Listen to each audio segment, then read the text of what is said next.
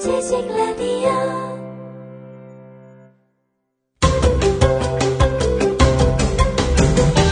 김용민의 역사 브리핑.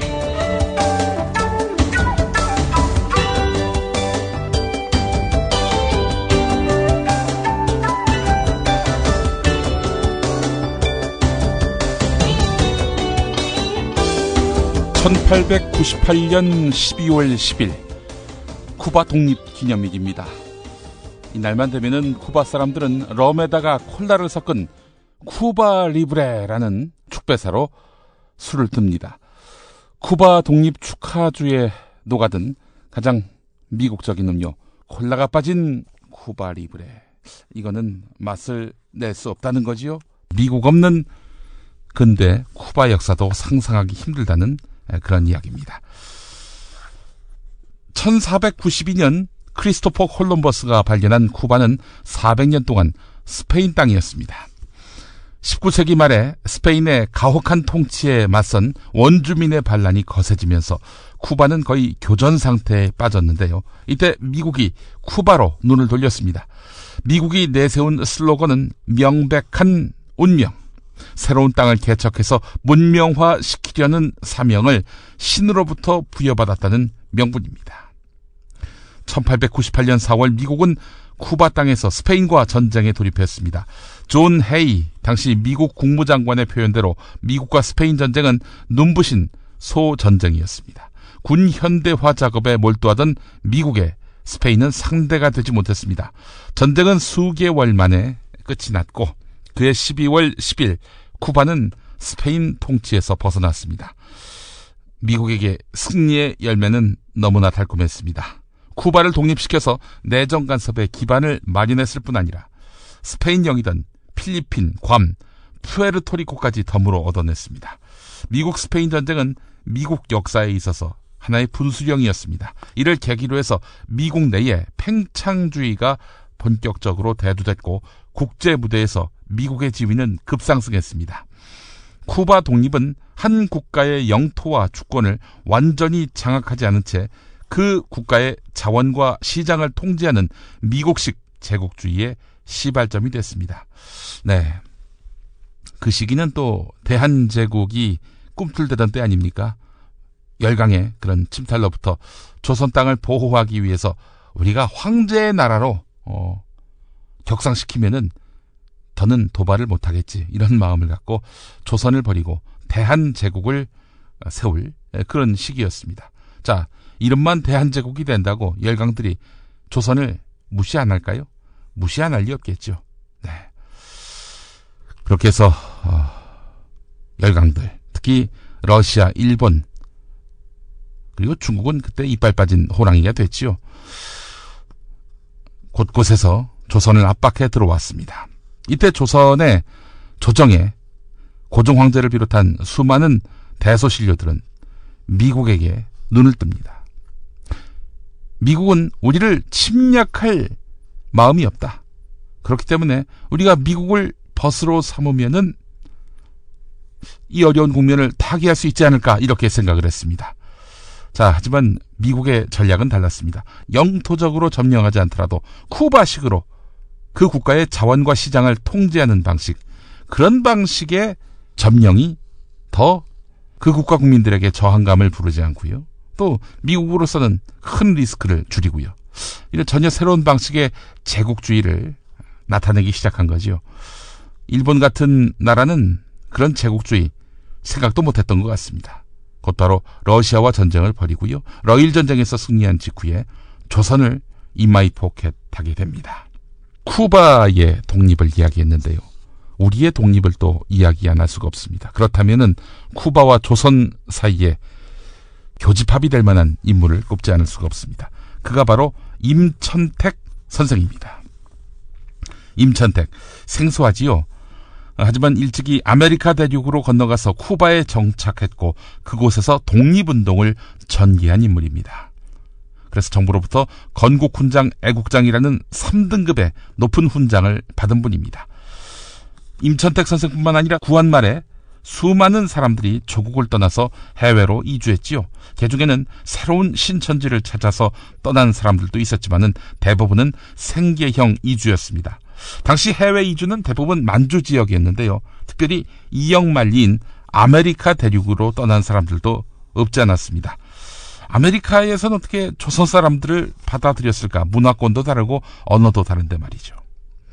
하와이와 멕시코, 쿠바로 떠난 조선 사람들은 열악한 환경으로 인해서 다른 민족이 일하기 꺼려했던 사탕 수수밭에서 노동했습니다. 그러면서 그들은 임금의 일부를 모아서 중국 임시정부에다가 독립 자금을 보내주었고 조국의 독립과 민족 의식을 잊지 않기 위해서 부단한 노력을 했습니다.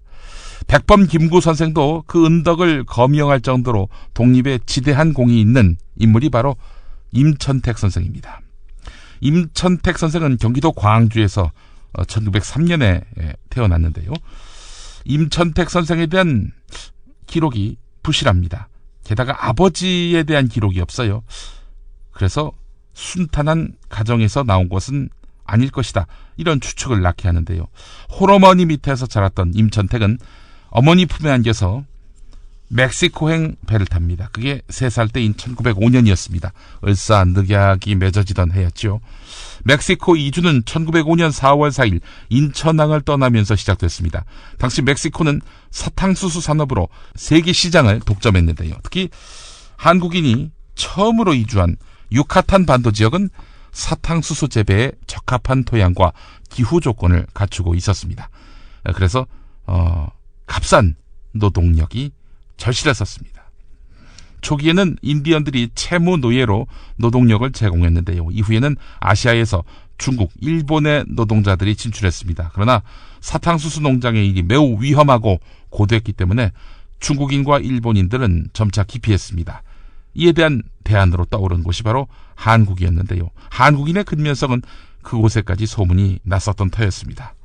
1904년부터 황성신문에 농부 모집 광고라는 광고를 통해서 공개적인 이민자 모집이 있었는데요. 서울을 비롯해서 인천, 개성, 그리고 평양, 진남포, 수원에 각각 대리점을 두고 모집을 했습니다. 처음에는 1000명 정도가 몰렸습니다. 엄청난 호응이었습니다. 자, 당시 사람들은 멕시코에 가서 4년 기한만 채우면 금은 동화를 한 짐씩 짊어지고 귀국해서 안락한 생활을 할 수 있다는 소문에 설깃했다고 합니다. 자, 그래서 많은 분들이 건너갔는데요. 하지만 멕시코에 도착한 노동자들 희망과 꿈을 곧 버리게 됩니다. 살인적인 더위와 노예와 다름없는 생활이 그들을 기다리고 있었던 것입니다. 임천택은 멕시코에서 힘겨운 생활로 어린 시절과 청소년기에 15년을 보냈습니다. 하지만 처음 4년을 기한으로 다녀왔는데 궁핍한 생활은 나아지지 않았고 다시금 주저앉아서 사탕수수 노동자 생활을 반복하기를 거듭했습니다.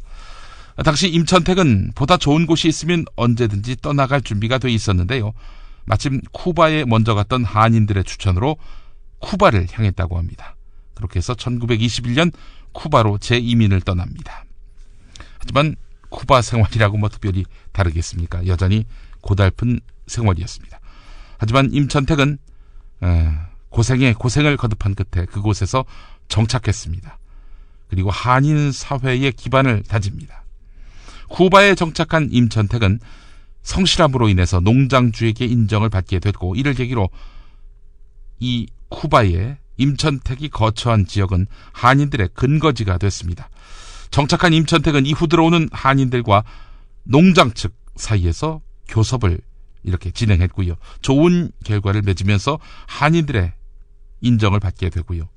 생활 형편이 나아지면서 활동 무대를 점점 넓혀갔습니다.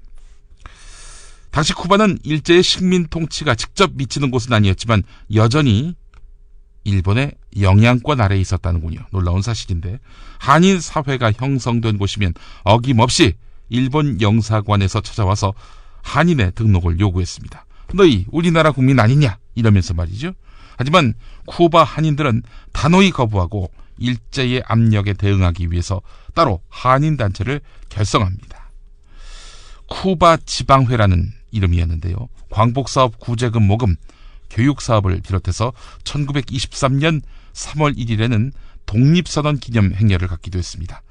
임천택은 여기서 주요 요직을 거쳤습니다. 임천택의 그 본격적인 민족 의식 형성 운동에는 1927년 잡지 개벽을 발행하던 개벽사 직원인 이두성과 서신 연락을 하면서부터였습니다.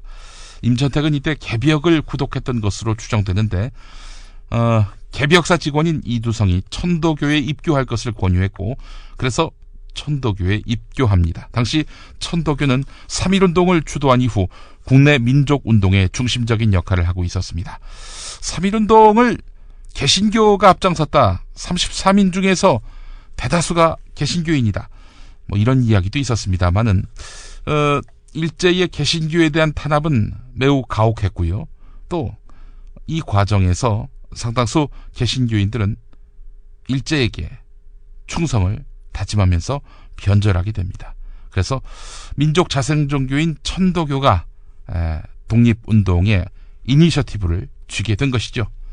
그 어느 단체보다도 민족 의식이 강하고 항일 의지도 강했던 종단이라고 보면 될 것입니다. 그래서 임천택은 쿠바의 천도교 쿠바 종리원을 설립했고 천도교 청년당 당원으로 입당을 하면서 본격적인 독립운동을 벌입니다. 그래서 어, 많은 돈을 모금해서 중경 임시정부의 김구 선생에게 송금하기도 했는데요. 김구의 백범일제는 미국, 멕시코, 쿠바에 만여 명의 노동자들이 살고 있는데 애국심이 특출했다. 쿠바의 임천택, 박창훈 등 모두 임시정부를 후원해 주었다. 쿠바의 한인 교포는 전부가 정부 유지 발전에 공동 책임을 지게 됐다라면서 임천택의 도움에 감사를 표했습니다. 자, 이렇게 해서 일제강점기에 열심히 투쟁했던 임천택 선생. 해방 후에는 어떻게 됐을까요? 조국과 다시 연결을 시도했던 임천택은 분단과 전쟁, 거리상의 어려움, 그리고 1959년 쿠바 혁명이 겹쳐지면서 연락이 두절됐습니다.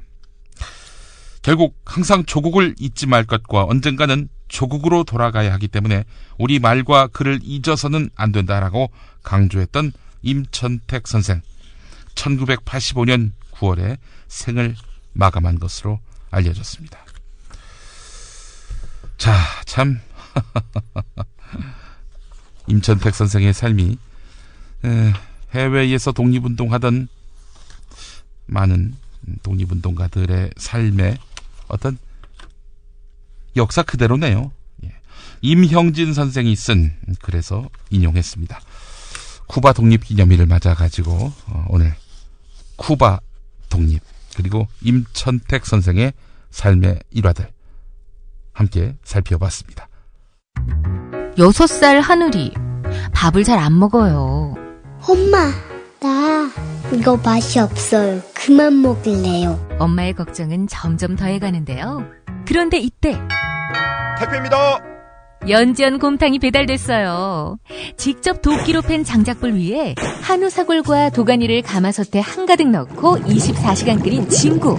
연지연 곰탕이 하늘이 입에 들어가는 순간 아, 맛있다. 엄마 한 그릇 더 주세요. 하늘이의 밥도둑 연지연 곰탕. 조미료 같은 첨가물이 전혀 들어가지 않아 엄마의 기쁨은 더하답니다. 연지연 곰탕은 강화군에서 김포시 방향으로 강화대교 건너자마자 있습니다. 포장 판매는 한 팩 800g에 7,000원, 7팩 이상 무료 배송합니다. 주문 전화는 010-7252-1114, 010-7252-1114.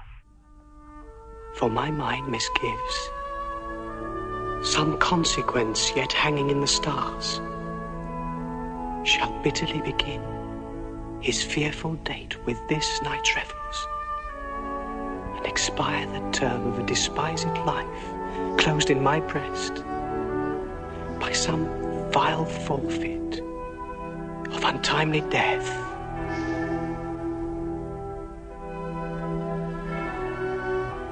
But he that hath the steerage of my course,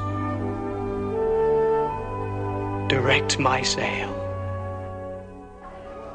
사랑의 감정은요, 초각성 상태입니다. 예. 사랑에 빠지면 정신 나간다는 표현 적절합니다. 예. 이 초각성 상태, 그런데 뭐 죽을 때까지 계속될 수 있겠습니까? 설령 사랑을 불타게 만든 상대와 결혼했다 하더라도 말이죠. 사랑이 싹트는 초각성 상태. 이걸 분석을 해봤더니 호르몬 분비의 결과라고 하더군요. 호르몬 분비의 결과라고 합니다. 대뇌 호르몬, 세로토닌, 카테코라민, 노르, 아드레날린의 과도한 분비. 이런 상태가 이루어지는 것이라는 겁니다. 사랑의 감정이 싹틀 때 말이죠. 근데 이게 지속될 수 없다는 겁니다. 커플의 발견이란 책을 보면은 사랑의 화학은 고작해야 수명이 2년이라고 합니다. 열정은 그보다 훨씬 짧은 몇 주 혹은 몇 달 정도로 끝납니다. 그러니까 사랑의 상태 최장 2년이란 겁니다. 2년 그 이상은 또 다른 어떤 음, 감정의 그 동력이 없으면은 그 사랑을 이어가기 힘들다는 거지요. 우리 사랑 2년 후면은 식는데 이걸 누가 인정하겠습니까? 아담과 이브 이후 수많은 남녀가 사랑이란 이름으로 환희와 절망이 교차하는 인간사를 썼는데요. 사랑의 화학과 사랑의 사회학의 예외로 남은 불멸의 연인들은 음악으로 시로 소설로 역사로 후세의 가슴속에 살아있다는 것이죠. 나는 아무것도 후회할 필요가 없어. 나는 당신 없이 내가 존재할 수 없다는 한 가지 사실만 알고 있을 뿐이요. 네. 왕좌를 내려놓고 사랑을 택한 에드워드 8세의 세기의 로맨스. 아니, 유효기간이 파기된, 그러니까 유효기간을 무력하게 만든 그 통설을 파기한 대표적인 사랑이 바로 에드워드 8세의 세기의 로맨스입니다. 1936년 12월 10일 영국 왕 에드워드 8세가 퇴위합니다. 전격적으로 자신의 왕위를 내놓습니다. 이튿날 국민들은 BBC 라디오에서 흘러나오는 국왕의 메시지를 들었습니다. 왕좌에서 내려온 에드워드 8세는 사랑하는 여성의 도움 없는 한 영국 국왕으로서의 의무를 다하는 것은 불가능하다는 것을 알았다. 이렇게 말했습니다. 아직 대영제국의 태양이 완전히 기울지 않던 그때, 영국의 위세가 하늘을 찌르던 그때, 에드워드 8세가 왕관을 버리고 선택한 여인은 윌리스 심슨이라는 미국인이었습니다. 이혼 경력이 한 번 있고요. 어니스트 심슨이라는 미국인 사업가와 혼인 관계를 유지하던 터였습니다. 그 사람을 사랑하기 때문에 내가 이 왕위를 유지할 수 없다. 라면서 선언을 했다는 겁니다. 두 사람이 만난 것은 1931년 어느 파티에서였다고 하는데요. 남편의 재력을 바탕으로 런던 사교계에 별로 행세하던 심슨은 우아하게 차려입은 푸른 드레스와 능란한 화술로 젊은 왕세자를 단숨에 사로잡았는데요. 왕세자는 심슨과 함께 스위스 스키 여행을 다녀온 다음 청혼했고 1936년 1월 사망한 부왕 조지 5세의 뒤를 이어서 어, 이제 왕위를 이어받게 되지요. 심슨을 어떻게든 왕비로 만들기 위해 백방으로 노력했는데요. 보수적인 영국 왕실은 물론이고 내각과 일반 여론까지 국왕의 결혼을 반대했습니다. 그래서 이 결혼을 반대한다면 내가 왕위를 내놓겠다. 라면서 허허허 왕좌를 버리고 세속의 세계로 들어가게 됩니다. 그래서 결국 망명객이 돼서 프랑스에 정착한 두 사람은 1937년 6월 조그만 교회에서 쓸쓸한 결혼식을 올립니다. 이때 심슨은 하얀색 대신 푸른색 웨딩 드레스를 입었습니다. 첫 만남을 기념하고 영원한 사랑을 맹세하는 그런 의미였습니다.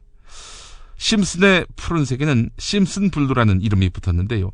1972년 남편 에드워드 8세가 먼저 사망하니까 심슨은 검은 상복 위에 Simpson Blue의 숄을 걸쳤고 14년 뒤에 숨을 거둘 때 유언도 Simpson Blue의 옷으로 갈아입혀달라 이런 것이었습니다. 하, 나는 아무것도 후회할 필요가 없어. 나는 당신 없이 내가 존재할 수 없다는 한 가지 사실만 알고 있을 뿐이요. 어떻습니까, 여러분? 로미오와 줄리엣의 그 사랑이 빛나는 까닭은 두 사람의 집안이 불구대천의 원수 사이였기 때문입니다. 만약 두 가문이 좋은 관계였다면 그래서 자신들의 기득권을 유지 강화하기 위해서 아들 딸을 맺게 해서 오래오래 잘 먹고 잘 살게 했다면 그렇고 그런 정략 결혼에 지나지 않았을 것입니다. 당연히 문학 작품의 소재가 되지도 않았을 테고요. 요컨대 불가능에 가까운 온갖 난관은 세기의 로맨스가 되기 위한 핵심적인 요소인 셈입니다. 그런 점에서 자식이 둘이나 딸린 평민 출신의 유부녀와 결혼하기 위해서 대영 제국의 왕관을 던진 에드워드 8세의 순애보는 세기의 로맨스라고 해도 과언이 아닐 것입니다.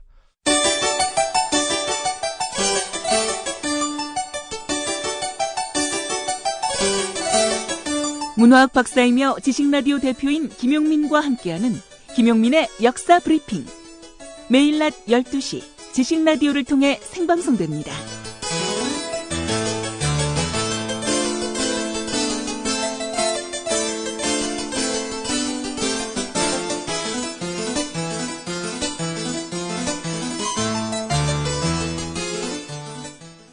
누가 와서 만일 말린다 하면 그 사람하고 싸움도 할 것 같다. 그리고 그 사람의 머리를 한 번에 잡아 뽑을 것도 같고, 그 사람의 얼굴에서 피가 냇물과 같이 흐르도록 박박 핥히고 쥐어 뜯을 것도 같다. 이렇게 사방창이 꼭꼭 닫힌 조그만 어두침침한 골방 속에서 이리 부딪고 저리 부딪는 경희의 운명은 어떠한가? 경희의 앞에는 지금 두 길이 있다. 그 길은 희미하지도 않고 또렷한 두 길이다. 한 길은 쌀이 곳간에 쌓이고 돈이 많고 귀염도 받고 사랑도 받고 밟기도 쉬운 황토요. 가기도 쉽고 찾기도 어렵지 않은 단탄대로이다. 그러나 한 길에는 제 팔이 아프도록 보리방아를 찧어야 겨우 얻어먹게 되고 종일 땀을 흘리고 남의 일을 해주어야 겨우 몇 푼돈이라도 얻어보게 된다. 이르는 곳마다 천대뿐이요. 사랑의 맛은 꿈에도 맛보지 못할 터이다. 발부리에서 피가 흐르도록 험한 돌을 밟아야 한다. 그 길은 뚝 떨어지는 절벽도 있고 날카로운 산정도 있다. 물도 건너야 하고 언덕도 넘어야 하고 수없이 꼬부라진 길이요. 갈수록 험하고 찾기 어려운 길이다. 경의 앞에 있는 이 두 길 중에 하나를 오늘 택해야만 하고 지금 꼭 정해야 한다. 1948년 12월 10일 서울 원효로의 시립자재원에서 한 행여 병자가 그러니까 한마디로 병든 거지가 눈을 감았습니다. 신원 미상, 무연고자, 사망 원인 영양실조, 실어증, 중풍, 추정 연령 65에서 66세. 근데요, 이 행여병자 실제 나이는 53살이었습니다. 그리고요, 우리나라 최초의 여성 화가의 시신이었고요. 여권 운동의 선구자면서 작가, 진보적 사회사상가의 시신이었습니다. 그 이름은 정월 나혜석. 1896년 수원에서 부유한 관료의 딸로 태어나서 1913년 진명 여자 고등 보통학교 최우등으로 졸업한 다음 일본 도쿄 여자 미술 전문학교에서 유화를 공부했습니다. 귀국 후에 처음으로 개인 전시회를 열어서 사람들에게 유화가 무엇인지를 먼저 알리는 데 힘썼고 초창기에는 이른 아침이라는 작품으로 민중의 삶을 표현했다. 해외 여행 때를 빼고는 매년 조선미술전람회에 출품해서 입선과 특선을 놓치지 않는 재능 있는 화가였다. 이런 평가를 받았습니다. 자, 이렇게 전도가 아, 유망했던 나혜석. 3.1운동에 가담하면서 운명이 뒤틀리기 시작합니다. 5개월 동안 투옥도 했습니다. 일본 유학 시절부터 현모 양처의 이상이 여성을 오히려 노예로 만들면서 여성들이 이 시대의 선각자가 돼 스스로 힘을 키우고 권리를 찾아야 한다. 이때부터 마음속에서 자신의 살아왔던 삶에 대해서 반란을 꿈꾸었던 나혜석이었는데요. 신여성이 주변의 낡은 생각을 가진 사람들을 설득해가는 과정을 담은 소설 경희를 쓰기도 했습니다. 유학 시절 시인 최승구와 사랑에 빠졌지만 그가 요절하니까 친구인 김우영과 1920년에 결혼합니다.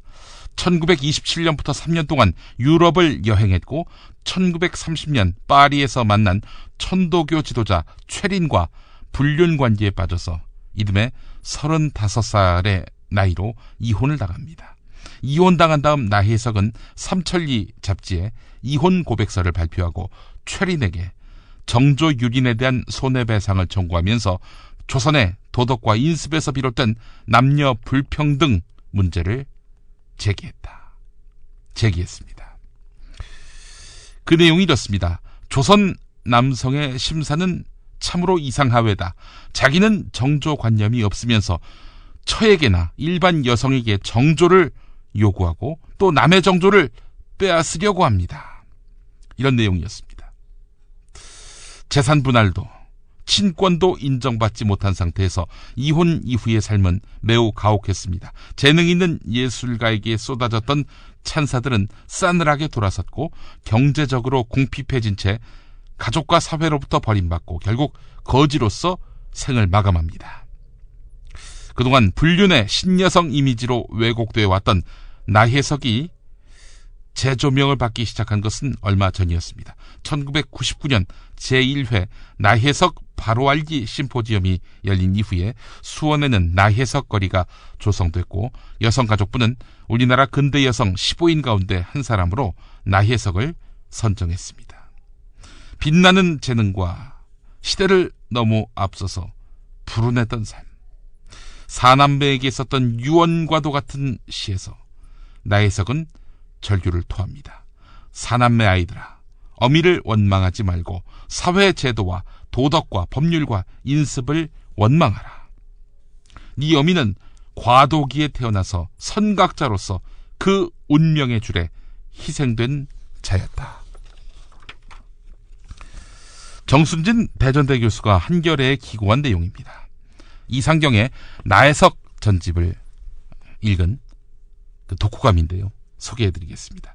언니의 이름을 처음 들은 것은 초등학교 6학년 때였던 1968년 어느 여름날이었다. 우연히 어머니가 켜놓은 라디오 연속곡을 들었는데 이혼당한 후 아이들이 보고 싶어서 학교로 찾아갔다.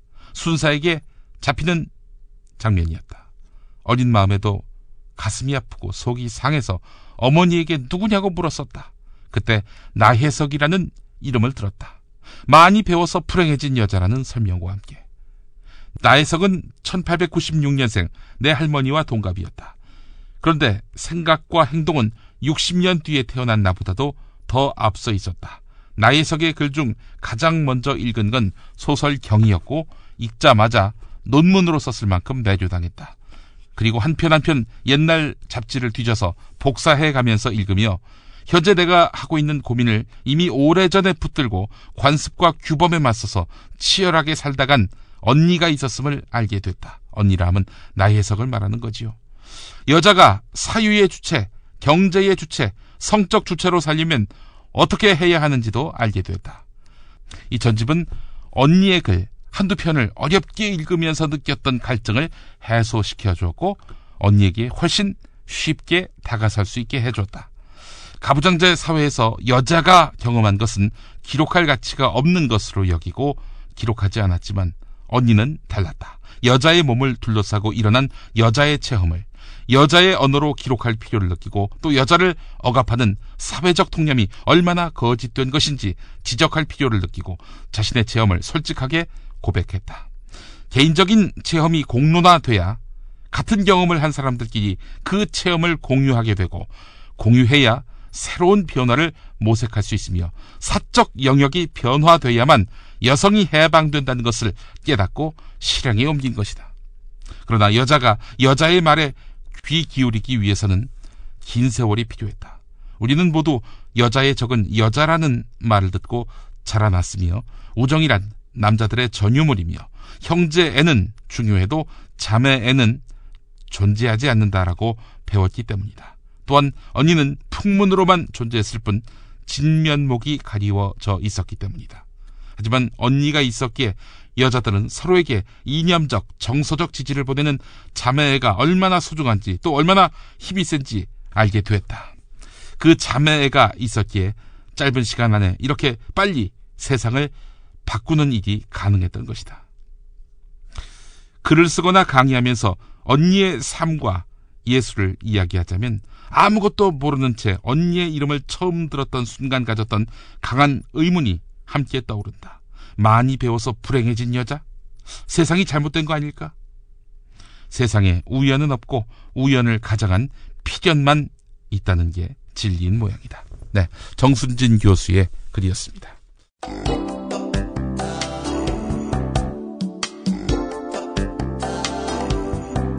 오늘은 우리에게 무엇인가? 이 의문의 답을 찾아가는 과정. 김용민의 역사 브리핑과 함께하고 계십니다. 여기는 지식 라디오입니다.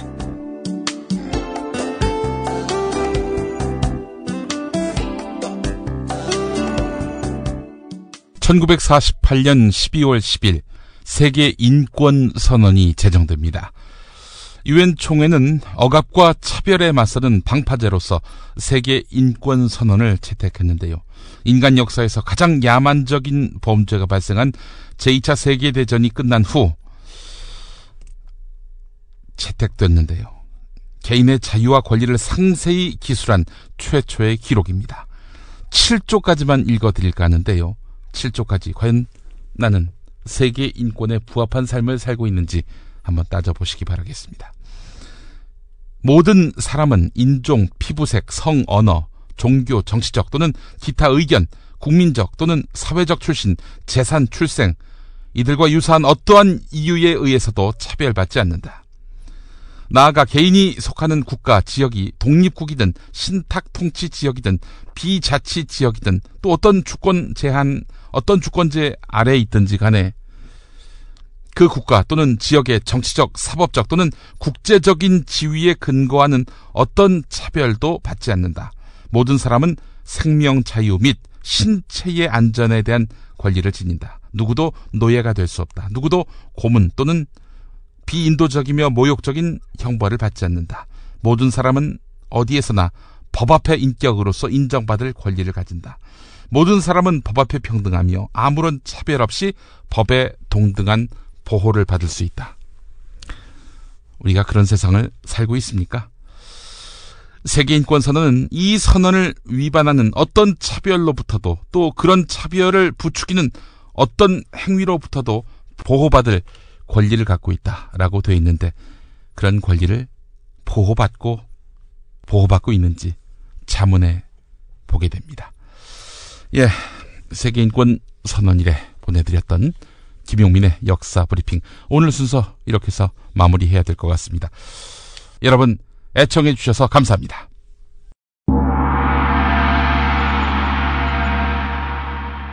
이제는 그를 만날 때입니다. 정선태. 루쉰 레비스트로스, 소세키, 백석을 21세기 한 공간에 불러 모으는 정선태만의 통찰력. 직접 느껴보실 수 있습니다. 가르강티아 팡타그리엘 라블레 소설 그걸 읽으면서 혁명은 즐겁게 하는 것이다. 유머와 혁명 너무 진중하고 진지해요. 그러지 말자. 이게 원한으로 싸우면 우리가 원한에 휩싸이게 된다. 네. 휘말리게 된다. 이게. 문학평론가인 정선태 국민대 국문학과 교수와 좋은 고전을 함께 읽는 매주 목요일 낮 2시 정선태의 목요 고전 강좌 지식 라디오에서 단독 생중계합니다. 이 삶과 결합되지 않는 인문학적 상상력이라는 것은 내가 보기에는 이제는 거의 박제화 된 것 같아요. 음. 또는 박제화하려는 시도이거나. 정선태의 무교 고전 강좌. 현장에서 직접 동참하기 원하는 분은 서울 지하철 1호선과 7호선, 가산 디지털 단지역 8번 출구와 연결된 우림 라이온스밸리 A동 810호. 지식라디오 공개 홀로 방송 10분 전까지 선착순 착석하실 수 있습니다.